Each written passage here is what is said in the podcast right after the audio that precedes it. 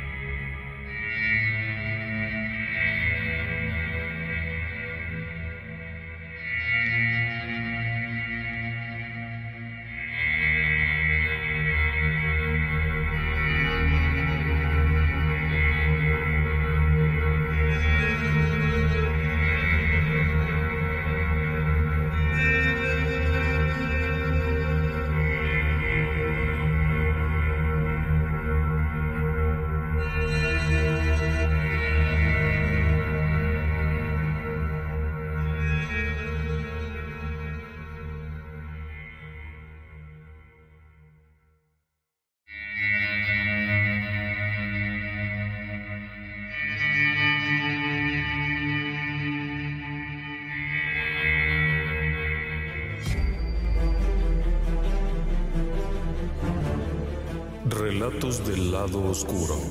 Fantasmas. Seres extraños. Sucesos inexplicables. Perversidad humana. Historias que otras mentes prefieren ignorar.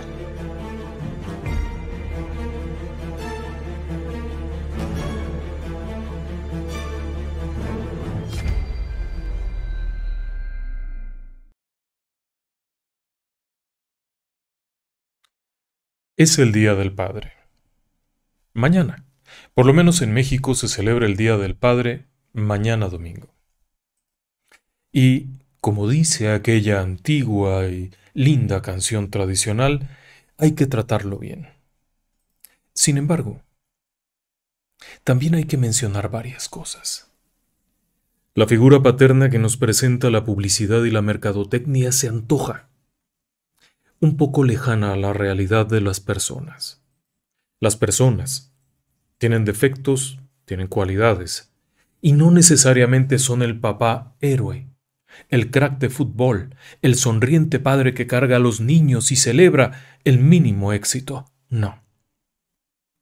Las personas a veces pueden no ser tan fantásticas como nos presenta la publicidad y la mercadotecnia. Obviamente tratando de vendernos esa idea de regálale algo lindo al héroe de la casa. Las personas somos como somos, y quienes han tenido la oportunidad de tener un padre que sea una gran persona, han sido afortunados. También hay quienes han tenido un padre ausente, también hay quienes han tenido un padre violento, así es que en este mundo hay muchas cosas que contar. Y una de esas cosas que hay que contar es algo que se cree que ocurre cuando las personas mueren. Se cree en algunos ámbitos de la investigación paranormal que cuando una persona fallece, conserva, por lo menos durante un tiempo, parte de su propia personalidad, de esa personalidad que tuvo en vida, es decir, que tiene memorias de quién fue, conserva emociones, conserva manías, conserva vicios, conserva muchas cosas de tal forma que tras la muerte habrá personas que no tengan nada que los ancle a este plano de existencia, personas cuyos sentimientos fueron tan buenos, tan positivos, que se van tranquilos por lo que hicieron, por eh, no tener culpas que carguen y al llegar a ese momento se van a donde sea que nos vayamos después de este baile. El hecho es que también habrá personas cuyas cargas, sus emociones sean tan densas, tan pesadas, que sean como lastrarse con plomo y quedarse al fondo de una piscina horrible. Estas personas con ira, envidia, celos, rencores, todo esto los hace tan pesados que se quedan ahí. Y sabe algo terrible.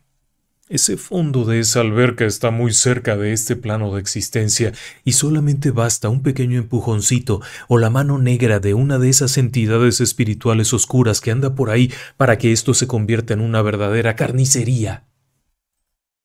Porque si aquel que tras la muerte conserva su personalidad fue escoria, ahí donde esté y el tiempo que esté seguirá haciéndolo. Déjeme que lo lleve atrás en el tiempo. Esta es una historia que ocurre en la Ciudad de México mm, entre 1976 y 1977. Es una historia sencilla, un hombre sencillo, un tipo que trabaja en una oficina de gobierno. De 9 a 4, suele llegar temprano siempre, estacionar el coche amarillo en el cajón que le fue asignado siempre con la corbata, siempre listo para decir sí señor. Su escritorio grande, con varios cajones, un sillón ejecutivo desde donde autorizar, cancelar, firmar y recibir solicitudes y acreditarlas. No es un jefe, no. Tampoco es el de hasta abajo. Es un tipo que tiene un puesto común, un puesto intermedio, digamos. La honrada medianía, se podría decir buenas prestaciones, vacaciones, un horario adecuado de lunes a viernes, de tal forma que el sábado y domingo los tiene para sí. Claro está que siempre está atento, y si hay algún evento del sindicato, asiste, porque las oportunidades no llegan solas, y siempre ha tenido este sueño de llegar a ser el jefe.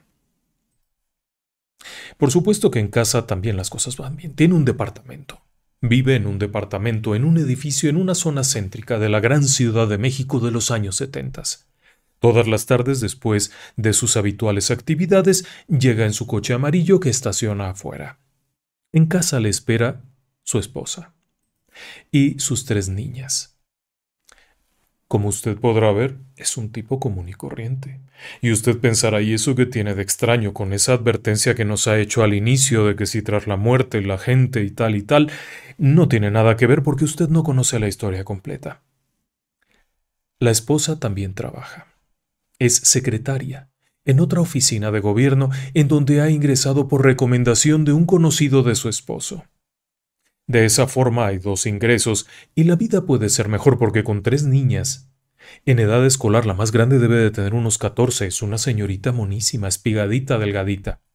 Después sigue una que es muy rebelde, que debe de tener unos once años. Esa sí que es rebelde, es dura. Se sabe que en la escuela le tienen miedo, y aquí en casa es la que pone en orden a las otras dos, y la más pequeña es muy tímida, muy retraída. A veces se queda calladita viendo la ventana sin hacer otra cosa.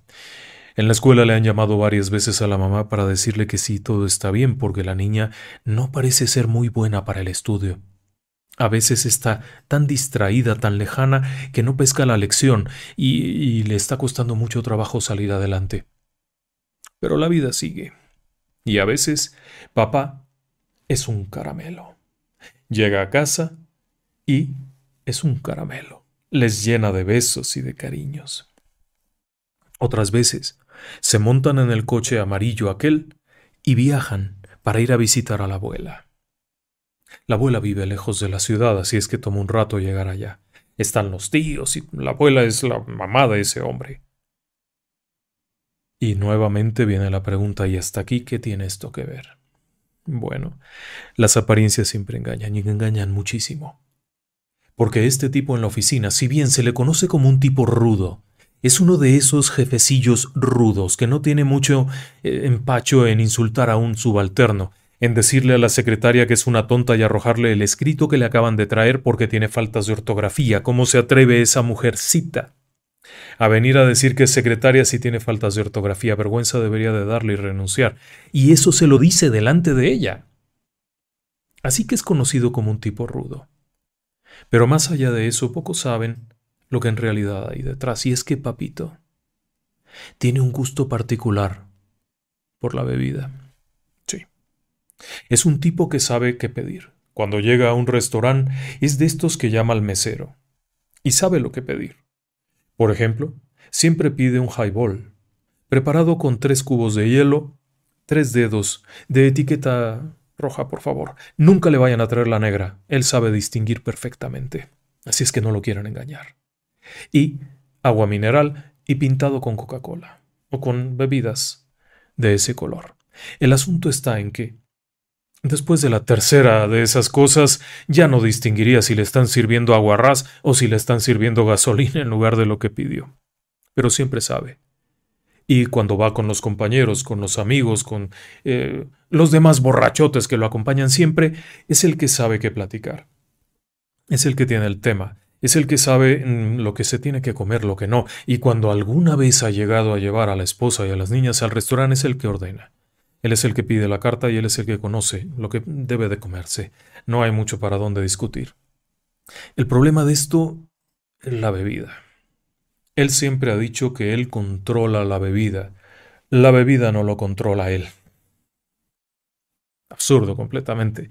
El tipo para las seis de la tarde ya se ha metido dos ánforas de algo. De tal forma que por lo regular cuando vuelve a casa llega ebrio. La gran ventaja de trabajar en esta oficina es que la casa está cerca. Le da oportunidad de salir a las cuatro, cuatro y veinte, cuatro y media quizá, ir directamente a una cantina con algunos compinches que le acompañen y embriagarse felizmente, de tal forma que a las diez de la noche, sucio, ebrio, va de camino a casa. Así que no, no es tan lindo, papito. Porque eso ocurre un lunes, un miércoles, un jueves, cualquier día de la semana, y cuando llega a casa llega ebrio, a veces, sin importarle que las tres chicas están allí y ya están en una edad avanzada, llega pidiendo cama con la esposa y quiere tener relaciones íntimas sin importarle nada, a gritos, a empujones, a como sea, oliendo asquerosamente alcohol, a veces llega sucio, porque estando ebrio no ha podido abrir ni siquiera el cinturón y ha mojado la ropa. Y cuando la esposa le pide que se tranquilice, que espere, que no, suele golpearla. Es un golpeador. Papito es un golpeador. Además, suele ser de violento en el sentido físico, también lo es en el otro aspecto, en el aspecto emocional y psicológico.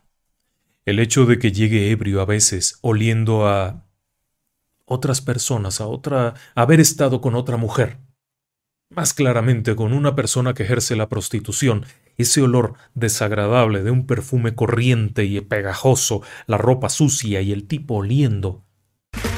Okay, round two. Name something that's not boring. laundry? Ooh, a book club.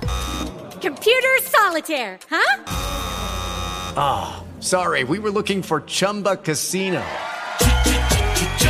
That's right. ChumbaCasino.com has over 100 casino style games. Join today and play for free for your chance to redeem some serious prizes. ChumbaCasino.com. No purchase necessary. Full prohibited by law. 18 plus terms and conditions apply. See website for details. A lo que tiene que oler un tipo de estos es algo que le pega a cualquiera y saber que ese ser va a entrar a tu casa y va a ver a tus hijas jovencitas con esos ojos lascivos. Son los años setentas no es tan fácil presentar una denuncia por violencia doméstica y mucho menos por una agresión de carácter sexual por parte del esposo. Eso no cabe muy bien en la cabeza de las autoridades mexicanas y además hay otro problema y es que este tipo asegura que es amigo de uno de los de la Federal de Seguridad, de esas cabezas altas y todo el mundo sabe la historia de que ambos estuvieron años atrás en aquel movimiento que fue reprimido a balazos y que él era parte de eso. Así es que no te metas conmigo porque no sabes con quién y amenazas similares todo el tiempo, además de la violencia física. Porque sí, Varias veces la ha mandado al trabajo con la cara hinchada por los golpes, los ojos morados. Ella ha tenido que decir que la asaltaron.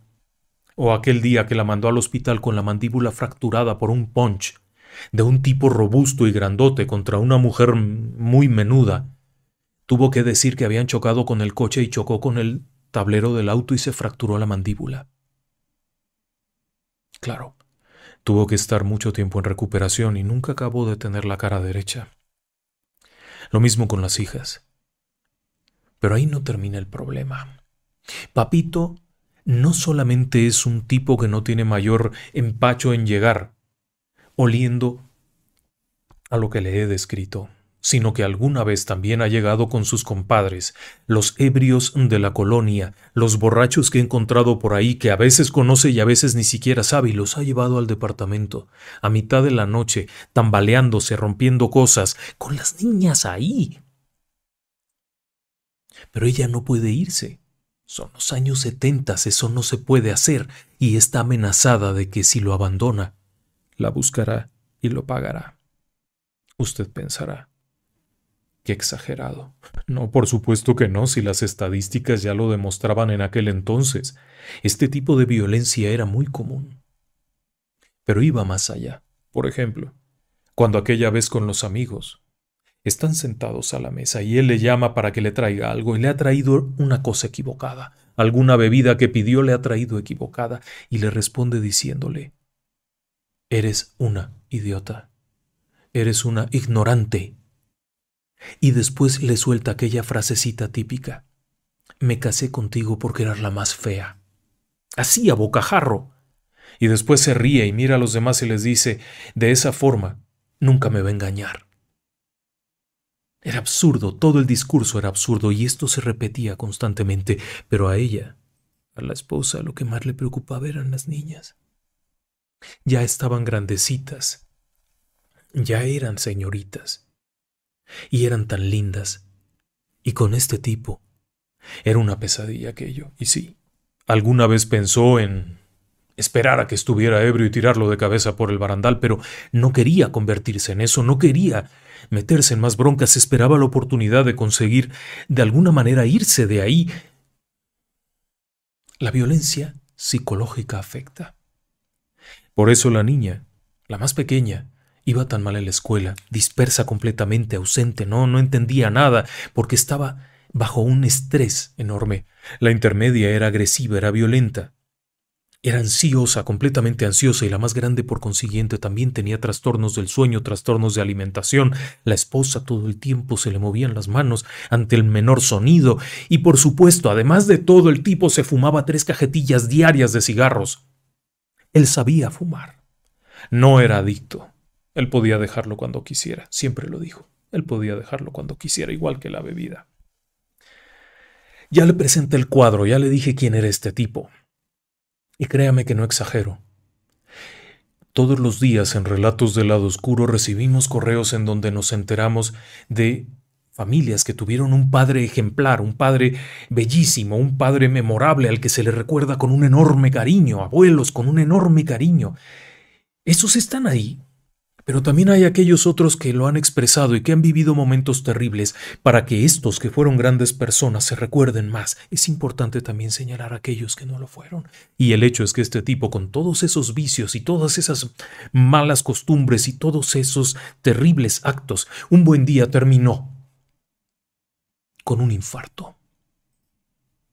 Un borracho que entró al baño de la cantina lo encontró tirado en el piso con la boca llena de espumas, retorciéndose. Llegó al hospital con vida, claro. Era un infarto.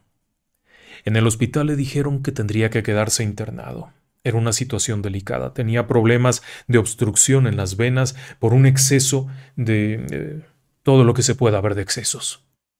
Entre el cigarro que había afectado las paredes de las venas, el ritmo cardíaco, la capacidad pulmonar, la bebida constante que había afectado riñones e hígado, la grasa que comía por andar tragando cochinadas en la calle.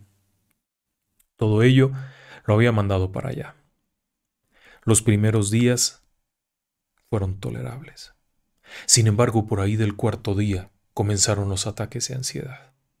Gritaba ansioso, necesitaba un cigarrillo, la esposa pidió si podría acercarle. Le dijeron que no.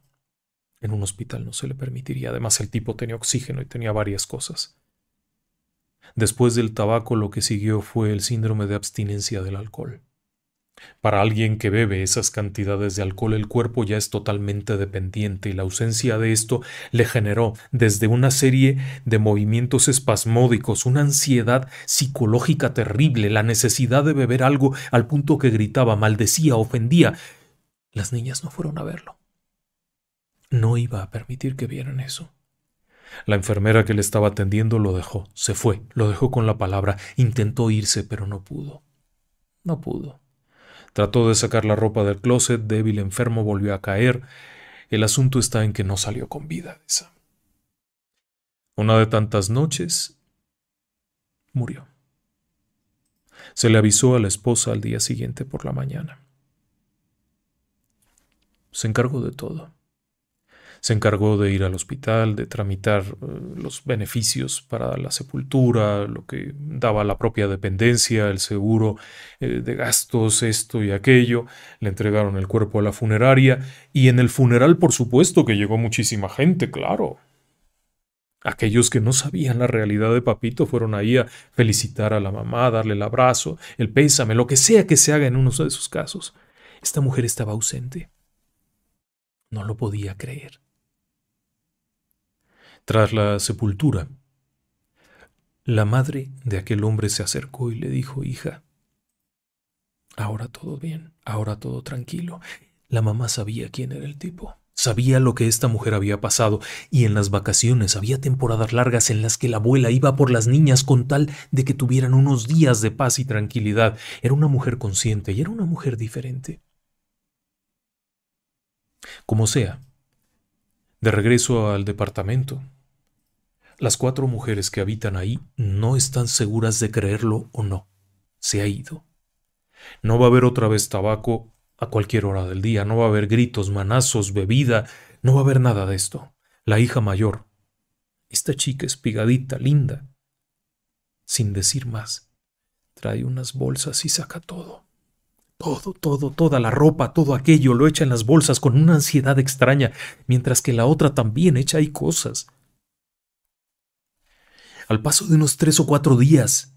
Ya no hay nada de este hombre ahí. Y sabe algo.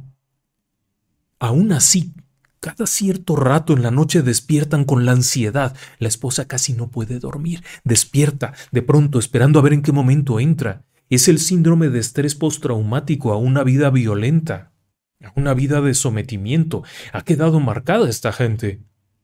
Es tal el terror que aun poniendo la cerradura doble y recargando una silla contra la puerta, todavía están despertando constantemente. Los días siguen así. Ir al trabajo, ir a la escuela. Cuando vuelven por la tarde, cualquier sonido las hace voltear de inmediato. Aun cuando saben perfectamente que no va a volver y que ya no está ahí, el estrés que les generó tantos años de violencia no se va de un día para otro. Así, al paso de los días, sin embargo, comienza a haber una cierta sensación de calma. En la casa hay una calma inusual. La hija mayor se ha atrevido a poner música. Sí, a poner música y no pasa nada. La otra niña pone caricaturas. A las seis de la tarde puede estarlas viendo y un domingo en la noche. Han podido cenar tranquilamente comida que mamá fue y trajo de un restaurante de comida rápida que siempre habían deseado probar y nunca habían podido. Es un tipo de pollo frito que había llegado recientemente a México. El asunto está en que de pronto se ven sonrientes, platicando de cosas que a ellas les interesa, cosas comunes y corrientes, y todo está perfectamente bien. Por lo menos es lo que parece. Al paso de las semanas, la vida continúa. Debe de ser un viernes porque no hay una actividad posterior. La hija mayor ha llegado temprano de la escuela, es una chica que ya va en la secundaria, un poquito más avanzada, y planea seguir a la prepa para estudiar una carrera. Algo bueno que ha dejado aquel hombre es que, con su fallecimiento, hubo una pensión, hubo un sustento, un seguro, una serie de beneficios por haber sido empleado de gobierno, y esto les permite esperar la posibilidad de ir a la universidad. Ella ha salido pronto hoy y está sentada. Inusualmente ha prendido la tele le ha girado la perilla y ha buscado unas caricaturas. Y está viendo las caricaturas, todavía es de día, todavía hay luz, está dentro de su departamento tranquilamente, cuando de pronto sale corriendo despavorida. Ni siquiera cierra la puerta. Se sienta hasta abajo, allá, cerca de la banqueta. Cuando mamá llega y pregunta qué haces aquí, ella no puede describirlo. Tiene lágrimas, está escurriendo de lágrimas, está toda chorreada por el espanto. Mamá le ha dado permiso de ponerse un poquitito de maquillaje, unas pizcas, y se le ha corrido todo aquello. Mamá le vuelve a preguntar qué ocurre, ¿estás bien? ¿Qué te pasó? ¿Por qué estás aquí? ¿No has entrado al departamento? Y le tomaría un enorme rato poderle decir a mamá que le pareció que había llegado su papá. El muerto. Cuando ya se tranquilizó un poco más con aquello de te pongo un tecito, bébete este té, la chica respondió contando que mientras veía aquellos programas de televisión, aquellas caricaturas en la tele, de pronto comenzó a sentir el olor penetrante de tabaco, de los cigarrillos del padre. El olor era tan fuerte que parecía que estuviera junto a ella fumando y por un instante aseguró haber visto incluso el humo de un cigarrillo frente a ella, lo que no pudo controlar, y salió corriendo. Mamá la tranquiliza, se sientan a cenar, la pone en orden y se va a acostar junto a ella. Cuando la chica se acuesta, mamá se va y se duerme junto de ella. No le gusta aquella habitación donde compartió el lecho con aquel hombre. No le gusta mucho estar allá. Es más, prefiere a veces dormirse en el silloncito de la sala que dormir en la habitación aquella. Pero bueno, esta vez duerme con la chica y un par de días después, mientras esté en su oficina, platica con una conocida, es otra persona que está ahí que es psicóloga, y le dice que aquello es natural, que aquello es lógico, que tiene mucho que ver con todo el estrés de muchos años, y que eso hay que tratarlo, hay que platicarlo, hay que llevarlo así y así y así, hay confianza.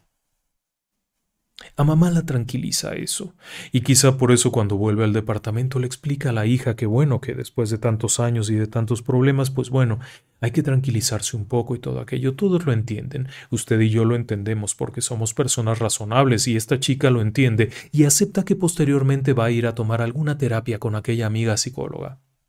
Porque hay que recuperarse y sí, sí es necesario. Este tipo de situaciones vividas requieren tratamiento, así es que unos días después comienza el tratamiento y le va muy bien. Se siente muy bien de hablarlo, de explicarlo, de contarlo, de todo aquello, pero mientras esto ocurre, viene otro segundo suceso.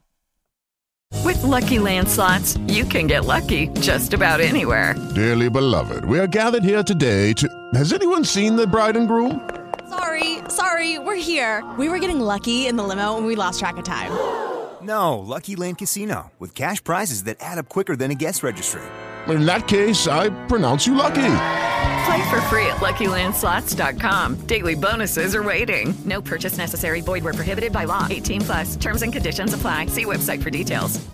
En Sherwin Williams somos tu compa, tu pana, tu socio, pero sobre todo somos tu aliado, con más de 6.000 representantes para atenderte en tu idioma y beneficios para contratistas que encontrarás en aliadopro.com. En Sherwin Williams somos el aliado del PRO.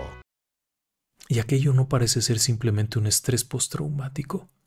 Cada quien tiene diferentes alucinaciones. Y en un momento dado es difícil que cuatro personas simultáneamente escuchen o sientan lo mismo como aquella noche cuando ya están todos sentaditos ahí. Es el momento de ver la tele y aunque el sillón no es muy grande, prefieren apretarse un poco las cuatro. Les da risa aquello, las hace sentir libres y prender una telenovela. Una vulgar telenovela, un culebrón, de esos que se hacen en México y sentarse ahí a verlo. Cuando de pronto oyen aquel golpe raro en la puerta. El sonido de... Ese sonido peculiar de la manera de golpear que siempre hacía este tipo. Les había dicho que la Ciudad de México era peligrosa. Bueno, pues sí, sí lo era. Pero él era más peligroso. El hecho es que les decía que si no tocaban así, no abrieran. Y esa noche las cuatro escucharon exactamente eso. Mamá se levantó temblando. Fue y abrió la puerta y lo único que había ahí era ese frío viento de la noche, colándose por la rendija porque afuera no había nadie, no había espacio para que hubiera nadie. Una vez que abres la puerta, está todo vacío, no hay nada. Cerró la puerta para decir, fue en otro departamento.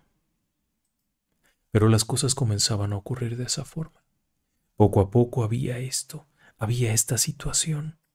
O como aquella otra noche, nuevamente se han sentado a ver la tele.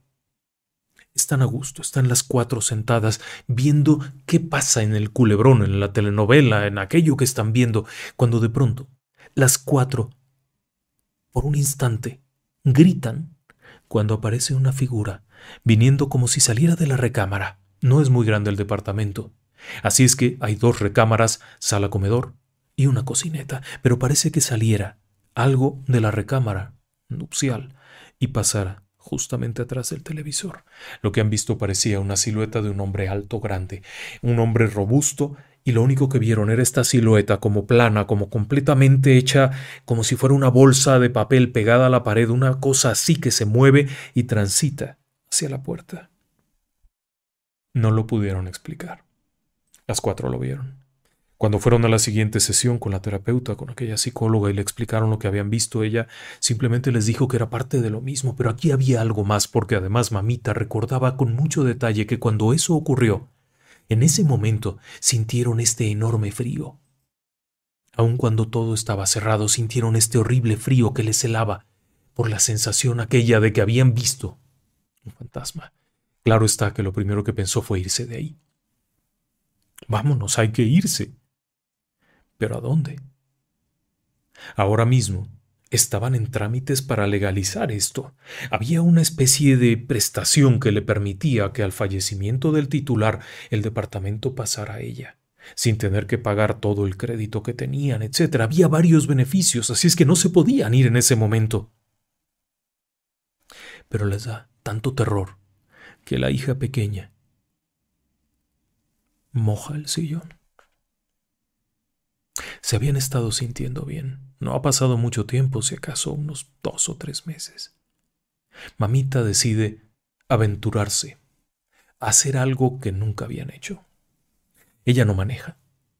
El automóvil lo vendieron por ahí o se lo dieron a un tío que les dio un dinero por él porque ella no maneja, no le sirve de nada aquel automóvil amarillo ahí parado. Pero ese día gasta un poco más y decide llevar a ver una película a sus hijas al cine. Es una película especial. Es el gran estreno. Es tremenda. Es la guerra de las galaxias. Se acababa de estrenar en México y son de las primeras en ir a verlas.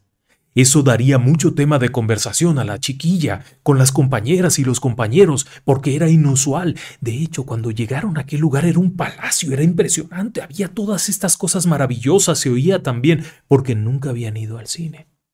Ya sé que parece de broma, pero nunca habían ido. Eso narraba la señora que vio cómo su hija se sorprendió tanto que no pudo contener las lágrimas, nunca entendió de qué se trataba la película, pero cuando vio a sus hijas tan impresionadas no pudo contener las lágrimas. Fue un momento muy agradable para ellas. Quizá por eso recordaban más lo que siguió. Al volver al departamento esa noche, apenas entrar, percibieron aquel olor otra vez. La psicóloga, les había dicho que eso era mm, una especie de eh, reflejo para una persona que tenía una asociación con un personaje que le había causado dolor, etc. En ocasiones volvería a sentir como si el olor estuviera ahí, pero ¿por qué las cuatro lo perciben? Cuando entran al departamento lo primero que sienten es aquel olor fuerte. El tabaco que este tipo fumaba era un tabaco de un olor muy fuerte, unos cigarrillos muy apestosos y lo perciben como si estuviera ahí sentado fumando el olor aquel. Fue terrible, las hizo salir. Salir, salir corriendo de ahí espantadísimas. Afortunadamente habían hecho amistad con alguien en el piso de abajo y fueron a pedir que se pudieran quedar ahí. Al día siguiente, cuando mamita sube y revisa, ya no huele. Parecía que se había desquitado que no podía permitir que hubiera ese momento de felicidad, pero las cosas todavía no, no llegaban a lo peor. Algunas semanas después, y ya con el tratamiento aplicado a las tres, las tres niñas estaban acudiendo a platicar con aquella mujer que les eh, ayudaba a salir adelante de aquellos traumas, ella misma deseaba poder participar, la esposa. Así es que asiste a una reunión. Es un grupo de personas que le han recomendado. No es muy común que lo hubiera en México, pero se han reunido varias personas que fueron eh, objeto de violencia. Cuando vuelve a casa está con las niñas, cenan contentas, se van a dormir. Ella se queda en el sillón de la sala, no quiere entrar a la recámara que ella le trae unos recuerdos terribles, así es que está cerrada constantemente y solo entran para sacar algo. Ella prefiere dormir en la sala encender el televisor y quedarse tranquilamente dormida. A gusto se acomoda. Hasta que de pronto, a mitad de la noche, ocurre por primera vez aquello. Siente claramente como unas manos la presionan contra el asiento.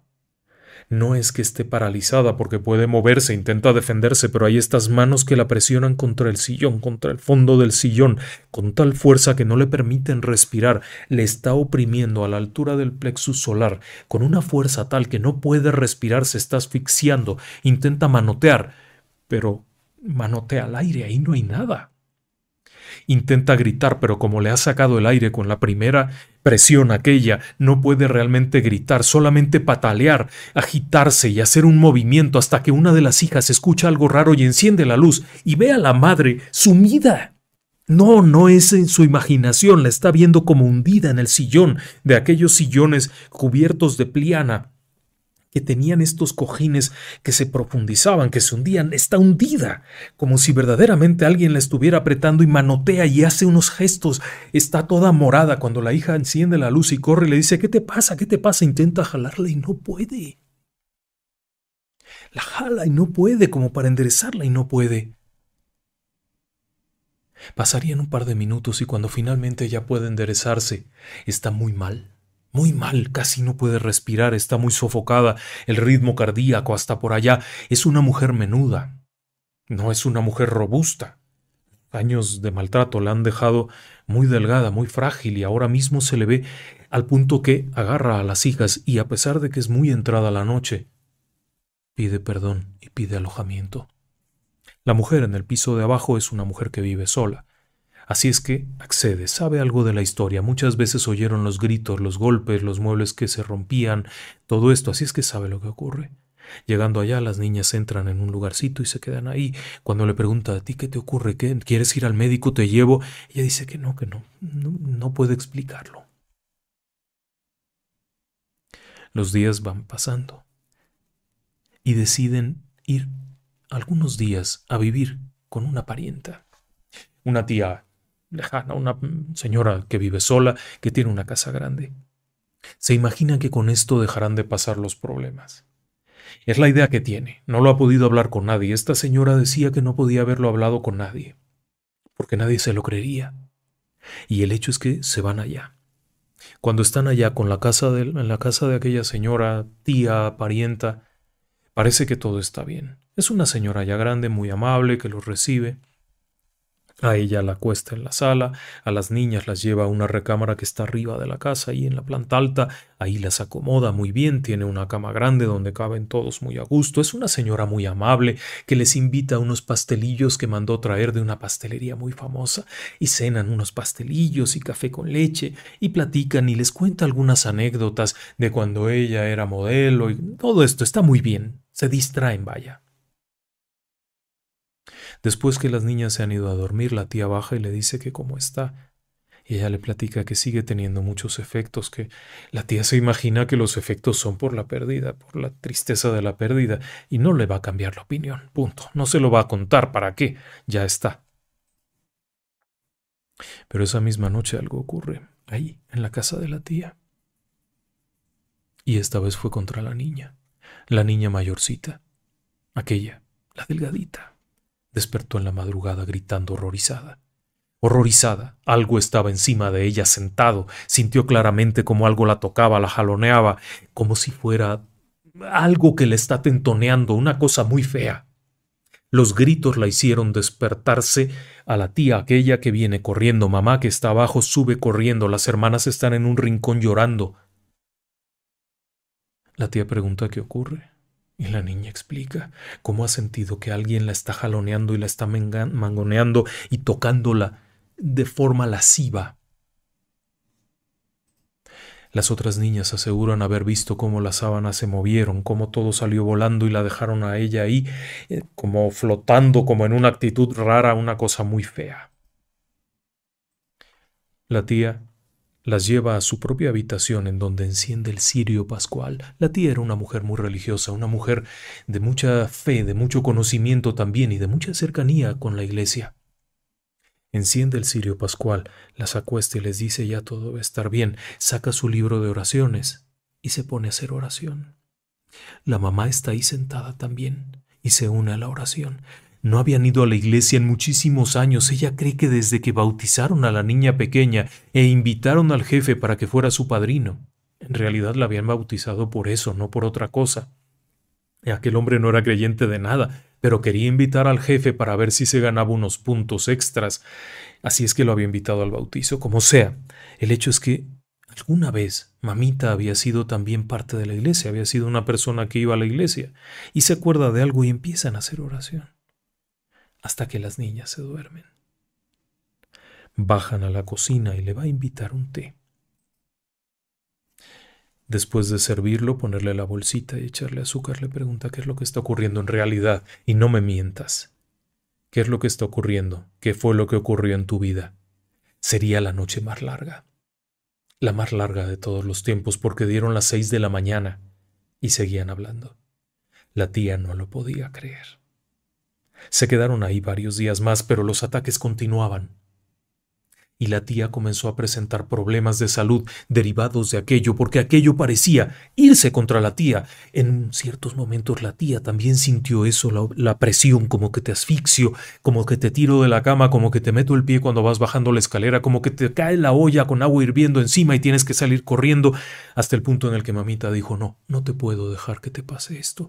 Tomó sus niñas, sus cosas y volvió allá, al horrible departamento. Pero Eso no significó el final.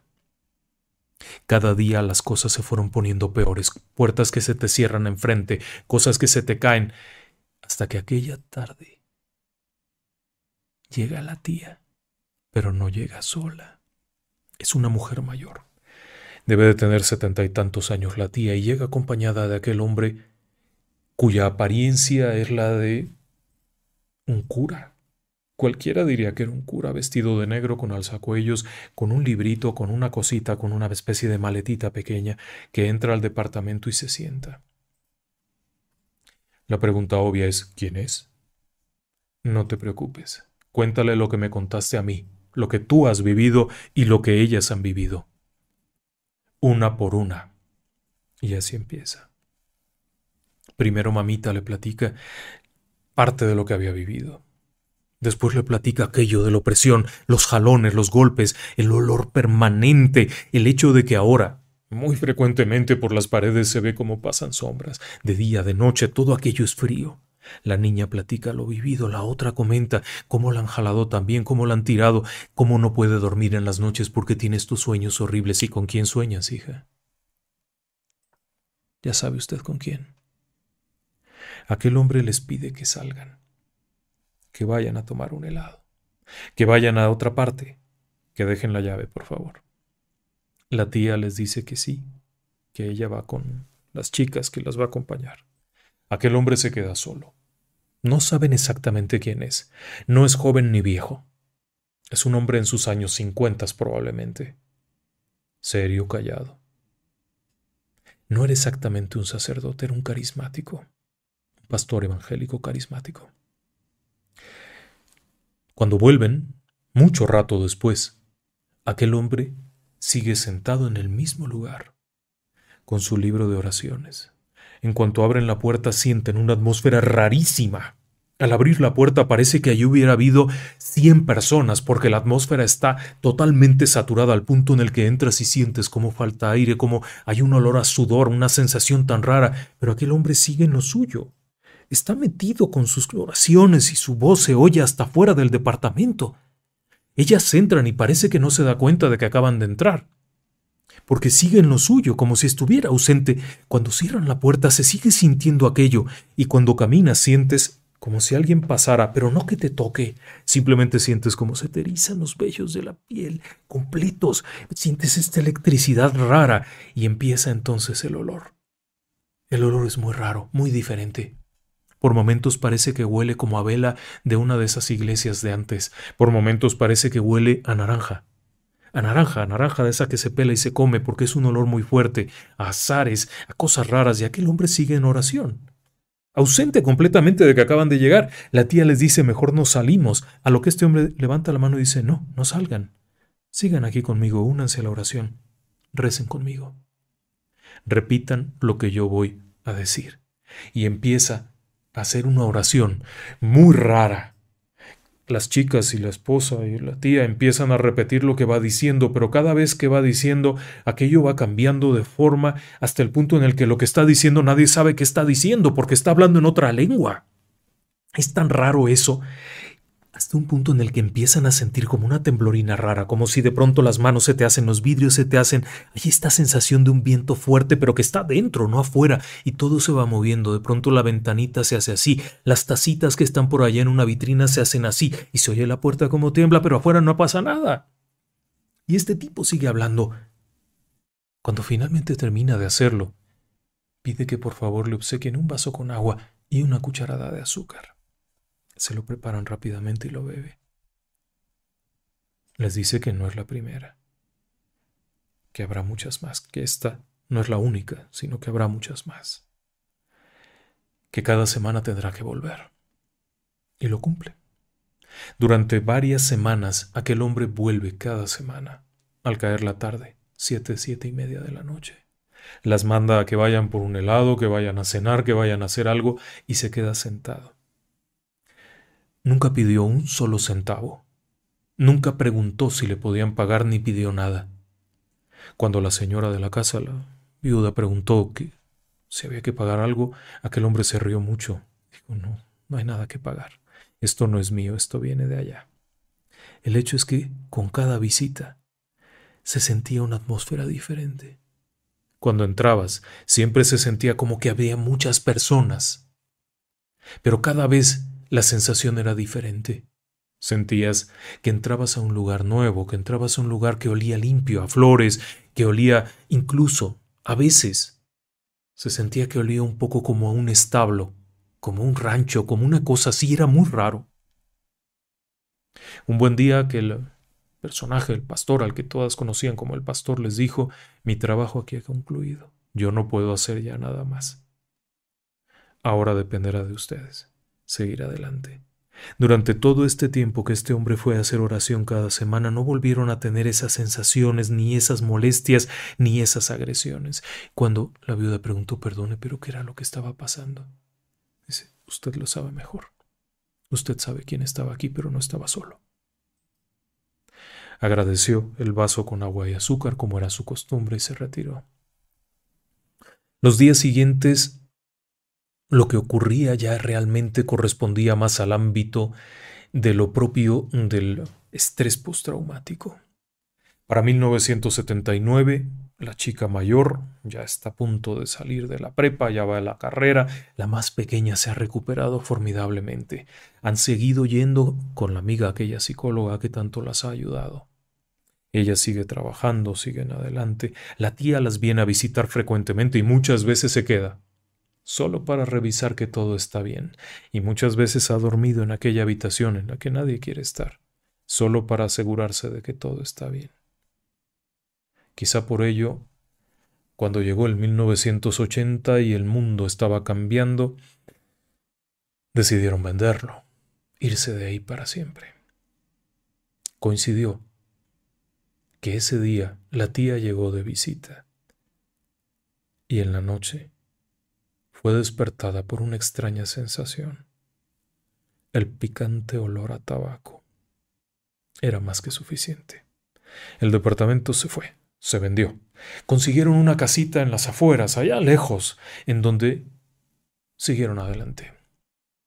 Algún tiempo después recibieron una llamada de los propietarios actuales, de quienes les habían comprado, solo para preguntar si había alguna conexión con otro departamento, algo que no hubieran encontrado porque era frecuente que oliera mucho a cigarro.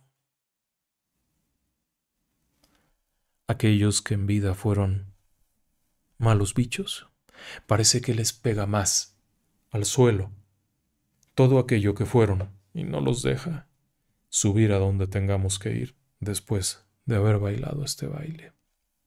¿Usted qué pensaría? Y ahora, si me lo permite, me gustaría enviar algunos saludos y felicitaciones solamente para que este penetrante olor a tabaco se vaya y nos deje tener una noche tranquila. Comenzamos con Lorena Gatske. Lorena Gatske nos uh, envía un agradable eh, correo con muchos buenos comentarios y le queremos mandar una felicitación enorme, porque está por cumplir años muy pronto. Así es que va el abrazo bien fuerte y un agradecimiento por sus comentarios. Luego tengo por aquí una felicitación especial. Jacqueline Gallo de Buenos Aires quiere mandarle una felicitación enorme a su esposo y también un saludo enorme. Así es que nos acompaña con mucha admiración y con mucho cariño. No hay nada que admirar, simplemente hacemos esto con gusto, con mucho cariño y le mandamos esa felicitación de regreso para allá con usted. Luego tengo aquí a Paola Noemí López. Ella es una costurera que nos escucha mientras trabaja en Argentina para la querida Eugenie Vargas, que nos ha acompañado desde el primer momento de este canal. Tenemos memoria de haber estado viéndola en los chats, en los estrenos, en los comentarios, desde hace mucho tiempo y nos da una enorme satisfacción y un enorme gusto ver que nos sigue acompañando cada vez que estamos aquí. Es algo que agradecemos enormemente y nos da una enorme confianza. Así es que va el abrazo de parte de todo el equipo Eugenie. Muchas gracias por estar siempre con nosotros. Para Alma García, de su hija Juliana. Juliana le manda una enorme felicitación. Gabriela Zoraida Aquino Arroyo. Raciel Salazar Zurita. Osvaldo Ceja Salas, que también están cumpliendo años, José Luis Durán Velarde, él está cumpliendo apenas unos pocos años, en Guaymas, Sonora, y nos acompaña desde aquellas hermosas regiones. Nos da mucho gusto saberlo. Le mandamos un abrazo por allá. Mariana Alessandra Rubio, que está cumpliendo 16 años. En la mejor etapa de la vida, a echarle muchísimas ganas, hay muchos proyectos, no los dejes de hacer todos. La vida tiene que ser equilibrada, avanza por aquí, avanza por allá, investiga, descubre, crea, juega. Invéntate, tienes la edad perfecta para hacerlo. Y claro, para Laura Castellanos León, Aider Ruiz, que está en Monterrey y desde allá nos acompaña, Susana Blanchi, para Lorena, que también es una fiel seguidora que siempre la vemos por ahí en el chat. Y bueno, también tengo aquí una felicitación especial para Néstor Cabido. Para Néstor Cabido de parte de Edith Cabido, que es su hija, y ella nos dice esto, mi papá es el mejor hombre del mundo y el mejor padre. Y este programa me ayudó en parte a conocerlo mejor porque había una faceta de él como ufólogo amateur y conocedor por experiencia propia de situaciones paranormales que yo nunca hubiera sabido. Y ahora, al estar compartiendo el programa, me permite contarle algunas experiencias propias. Es algo divertido que además nos ha unido mucho. Nos da mucho gusto saberlo. En verdad, agradecemos ese correo, Rosario. En verdad, perdón, Edith. Estamos confundiendo, el nombre del correo es otro. Edith, le agradecemos mucho habernos compartido esto. Y por aquí queremos mandarle una felicitación y un gran saludo a nuestros amigos Genaro Lozoya, al Laboratorio de Electrónica de ICE, que nos escucha mientras trabaja, Margarita Almarales, pide que se le envíen saludos. Ella es ama de casa y el canal le hace compañía todos los días. Es un gran compañero desde las Tunas, en Cuba. No sabíamos que nos escuchaban en Cuba y nos da mucho gusto saberlo. Va un abrazo hasta la hermosa isla de Cuba. Keila Denise ve el canal todas las noches ya que trabaja en seguridad. Y somos su gran compañía. Nos acompaña desde Argentina. Oiga, qué bien. Que nos permita acompañarla mientras trabaja. Ha de tener buenas historias. Como gente de seguridad siempre tiene buenas historias. Miguel Ángel Gutiérrez, él es dueño de pan y pasteles de Betis y nos escucha ahí y sus clientes a veces se espantan un poquito. Reina Isabel Pastelín haciendo tamales y trabajando en casa. Qué sabrosos son los tamales. Teresa Ramírez López, enfermera de 24 horas, así es que tiene mucho tiempo para escucharnos. Sigue el canal desde Apodaca, Nuevo León, en México, en el norte. La familia Cortés García, que están preparando tacos de trompo y al pastor en Salinas, Victoria, Nuevo León. Oiga, qué cosa más buena, se nos ha abierto el apetito. Los tacos al pastor son deliciosos. Si alguna vez nuestros amigos extranjeros visitan México, pidan tacos al pastor. Cuidadito con los chiles porque a veces son salsas muy picantes, pero son muy sabrosos. María Guadalupe Monter Pastra Namande. Ella escucha mientras trabaja en la cerámica con su esposo Santiago. Ah, artistas artesanos, qué bien. Eric Emanuel Gómez, su amigo el chef Armando Suárez y el cocinero, cocinero Miguel Garibay en Escobedo, Nuevo León, mientras están cocinando. Nos da mucho gusto saber lo que están los amigos trabajando, porque en el trabajo también somos amigos y escuchándonos.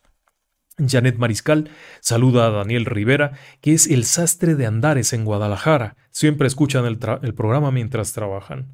A la arquitecta Carmen y la señora Nube de parte del biólogo Arturo. Siguen el canal desde Veracruz, también mientras trabajan. Fernando Retana, buenas. Retana, perdón. Buenas noches, señor Cantalapiedra. Un saludo desde mi autobús con destino a Tampico. Es conductor de un autobús foráneo. Siempre escucho sus relatos y vaya que me hace el corto el viaje y me quita el sueño y la fatiga. Nos da mucho gusto saberlo, Fernando, nos da mucho gusto saberlo. Un abrazo hasta allá, maneje con cuidado. Sus pasajeros van seguros con usted, sin duda. Muy buenas noches y que descansen en paz.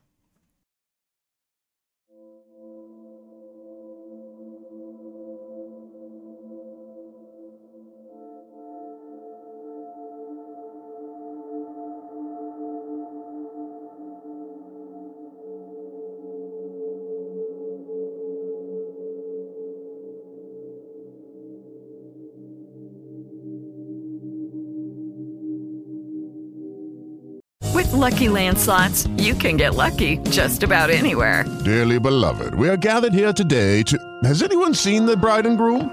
Sorry, sorry, we're here. We were getting lucky in the limo and we lost track of time. No, Lucky Land Casino, with cash prizes that add up quicker than a guest registry. In that case, I pronounce you lucky. Play for free at LuckyLandSlots.com. Daily bonuses are waiting. No purchase necessary. Void where prohibited by law. 18 plus. Terms and conditions apply. See website for details. ¿Necesitas ayuda? En O'Reilly Auto Parts te ayudamos. ¿Necesitas algún consejo? Te aconsejamos. Nuestros profesionales en autopartes están siempre disponibles para ayudarte a encontrar lo que necesites. Excelente servicio al cliente es solo una de las ventajas que ofrece O'Reilly Auto Parts. Los profesionales en autopartes. O'Reilly